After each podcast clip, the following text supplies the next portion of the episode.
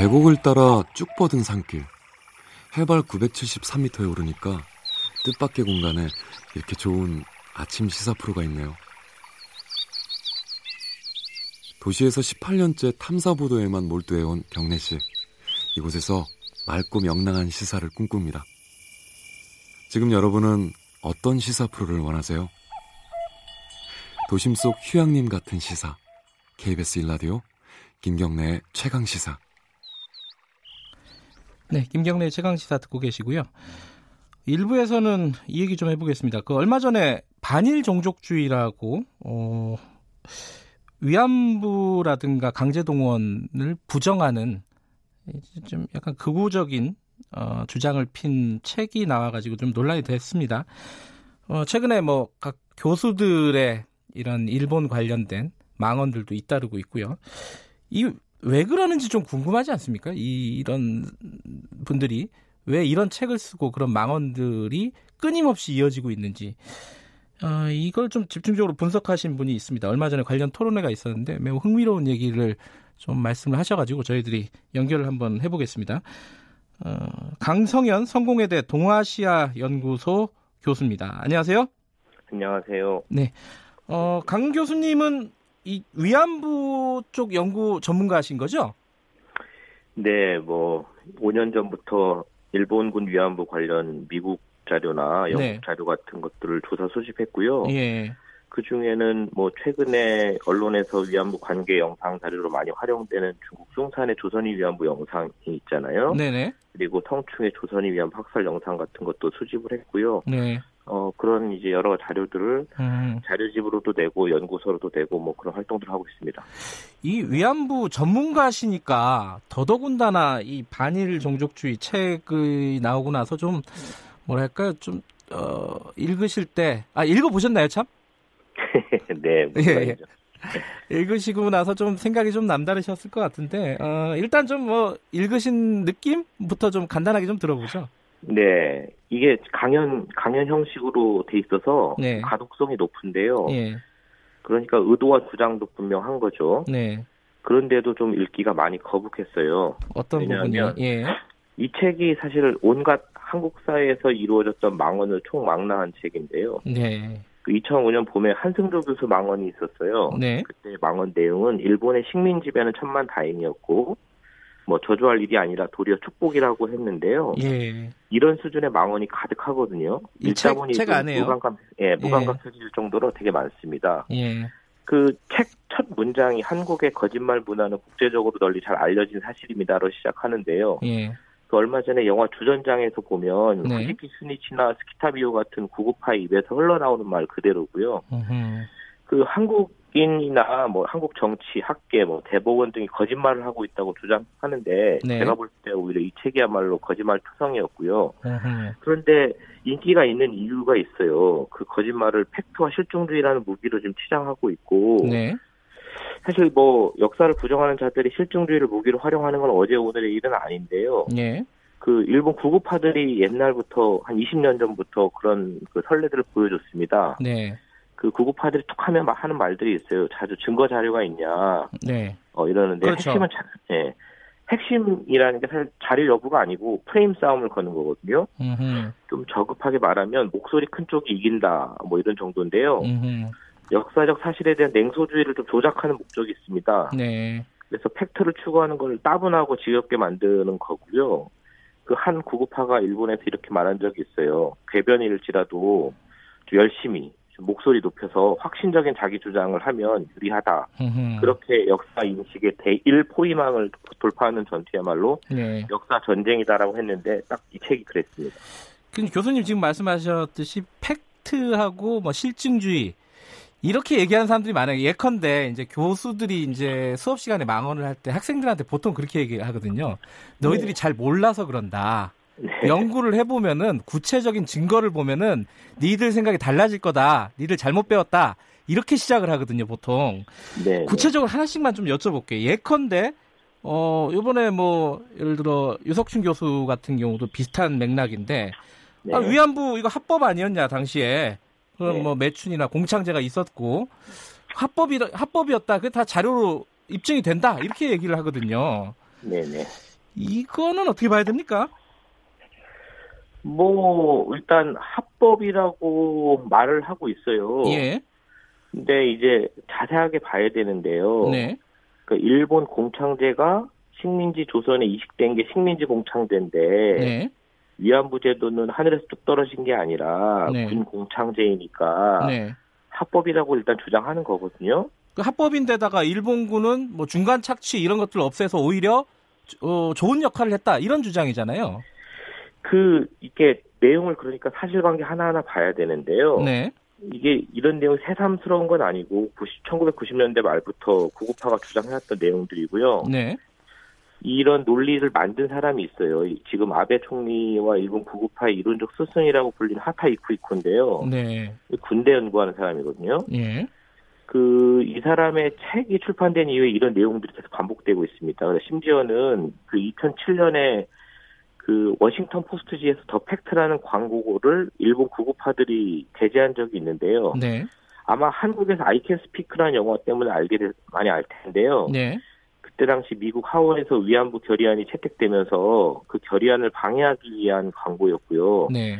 그때 내용이 바로 이영훈 주장 똑같은 내용이었어요. 음흠. 그러니까 이십 년 가까이 지금 구구파가 팩트라는 이름으로 허위사실을 유포하면 위안부 피해자들과 지원단체나 연구자들이 심지어 유엔이 네. 그거의 사실이 아니라고 반복, 반박해왔고 네.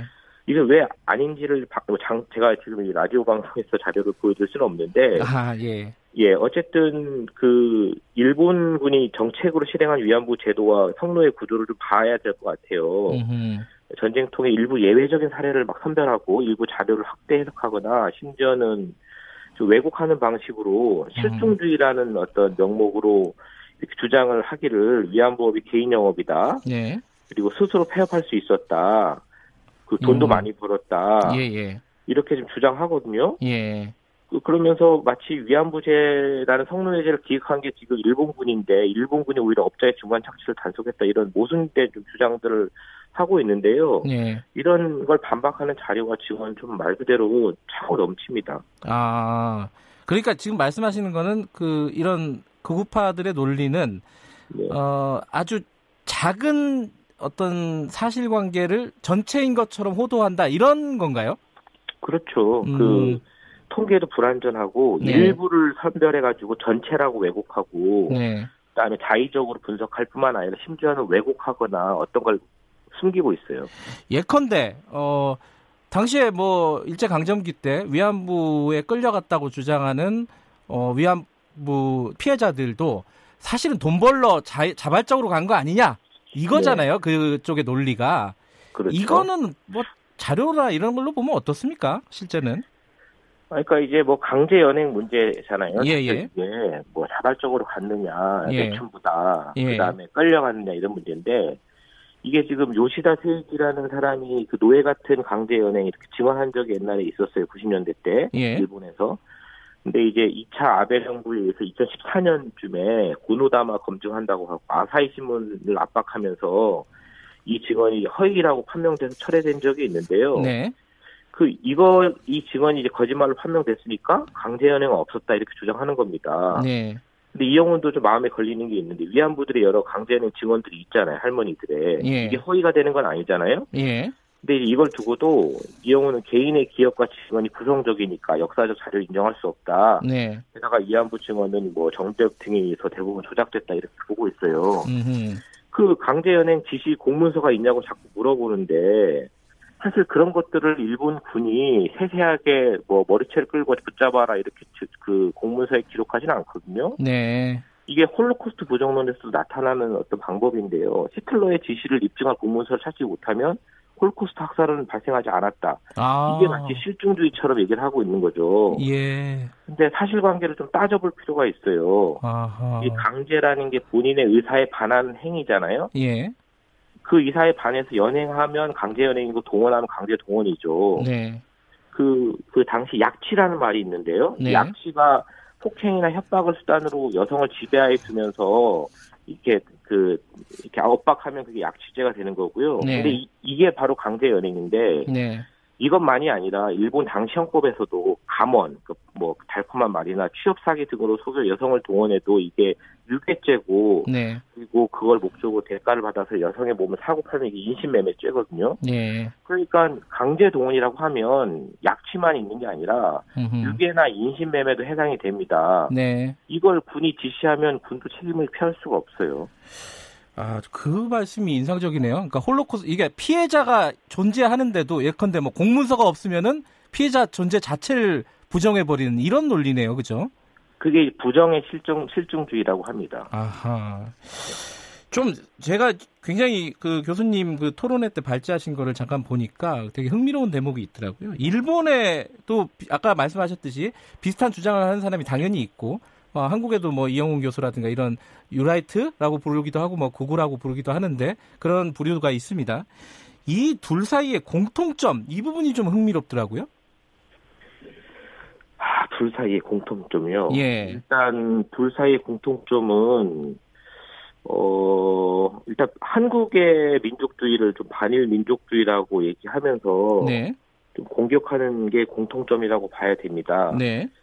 그 김학순 할머니가 네. 일본군 위안부였음을 이제 스스로 드러낸 게 구십 년대잖아요. 네. 이건 사실 그냥 여성이 얘기한 게 아니라 일본에게 일본 제국의 전쟁 책임이나 네. 그 식민 지배의 책임을 묻는 목소리였는데요. 네. 그 일본 우파들이 이거를 그 정면으로 대면하고 응답할 책임을 져버린 거죠. 음흠. 그게 아베 정부의 공식 입장이고. 네. 그 다시 말하면 지금 기울어진 운동장 지형 속에서 일본 사회와 국민도 이걸 제어하지 못해가지고 오경화 물결에 휩쓸리고 있는 상황인 거거든요. 네. 한국도 사실 비슷해요. 그 이렇게 공통적으로 보면 이천이 년 그 북핵 위기 그리고 네. 일본인 납치 사건 때문에 공통의 반북 감정이 좀 생겼는데 조금 그 시간을 우리가 떠올려 보면 이천사 년에 친일 진상규명법이 국회를 통과하거든요. 네. 그때 이제 한국 우파에게 또 숙제가 뭐였냐면 친일 대 반일 구도를 좀 약화시켜야 음. 자기들이 산다는 생각을 했고요. 네. 당시 이제 뉴라이트가 출연을 했어요. 네. 우파 중에서도. 그러면서 이제 자학사관이라는 일본 구구파들의 용어를 가지고 와가지고 이런 친일 청산 같은 작업을 어, 자학사관이라고 좀 공격하기 시작했고요. 네. 그게 이천십사 년에 교학서 교과서나 십삼 년, 네. 이천십오 년 국정교과서 국면을 거치면서 이 뉴라이트 역사관이 이제 우리의 역사관으로 자리 잡게 되었고요. 네. 그 우리라는 거는 뭐 지배적이 됐다는 뜻은 아니고 그 보수권에서는 이게 굉장히 확산됐다는 표현을 말씀드리는 네. 거고요. 그 이게 지금 그 문재인 정부가 집권하니까 그 이런 한일 간의 역사 전쟁이 이제 엄청나게 확산되고 있는 상황이고 예. 이 반일종족주의 책 출간을 계기로 지금 내부 역사 전쟁이 좀 불이 붙게 됐고 네. 이 적이 적은 동지니까 한국과 일본의 우파가 뭉쳐가지고 어쨌든 현재 반문 감정으로 연대하는 상황들이 지금 펼쳐지는 거고요. 예. 그런 공통성 속에서 좀 그 자장 안에서 한일 간의 좀 그 이해관계들을 좀 볼 필요가 있습니다. 아 결국 이런 여러 가지 어, 역사적인 과정을 통해서 지금 현재는 어쨌든 한일 간의 우파가 반문재인 감정으로 연대하고 있다. 뭐 이런 뜻이네요. 음, 그렇죠. 네. 네. 이게 그럼 결국은 뭐 어떤 역사적인 주장이라기보다는 정치적인 주장이다. 이렇게 볼 수 있는 거 아니겠습니까? 역사 전쟁에 외양을 하고 있지만 네. 실질적으로는 정치적 프레임이 네. 포개져 있다고 좀 생각하고요. 네. 하여튼 공통적인 거는 한국과 일본 모두 이 반일민족주의라는 게 더 이상 네. 자신들에게 위협이 되지 않도록 음. 하기 위한 게 목적이었다고 봅니다. 알겠습니다. 아, 오늘 굉장히 흥미로운 어, 해석 잘 들었습니다. 고맙습니다. 네. 강성현 성공회대 동아시아연구소 교수님이었습니다.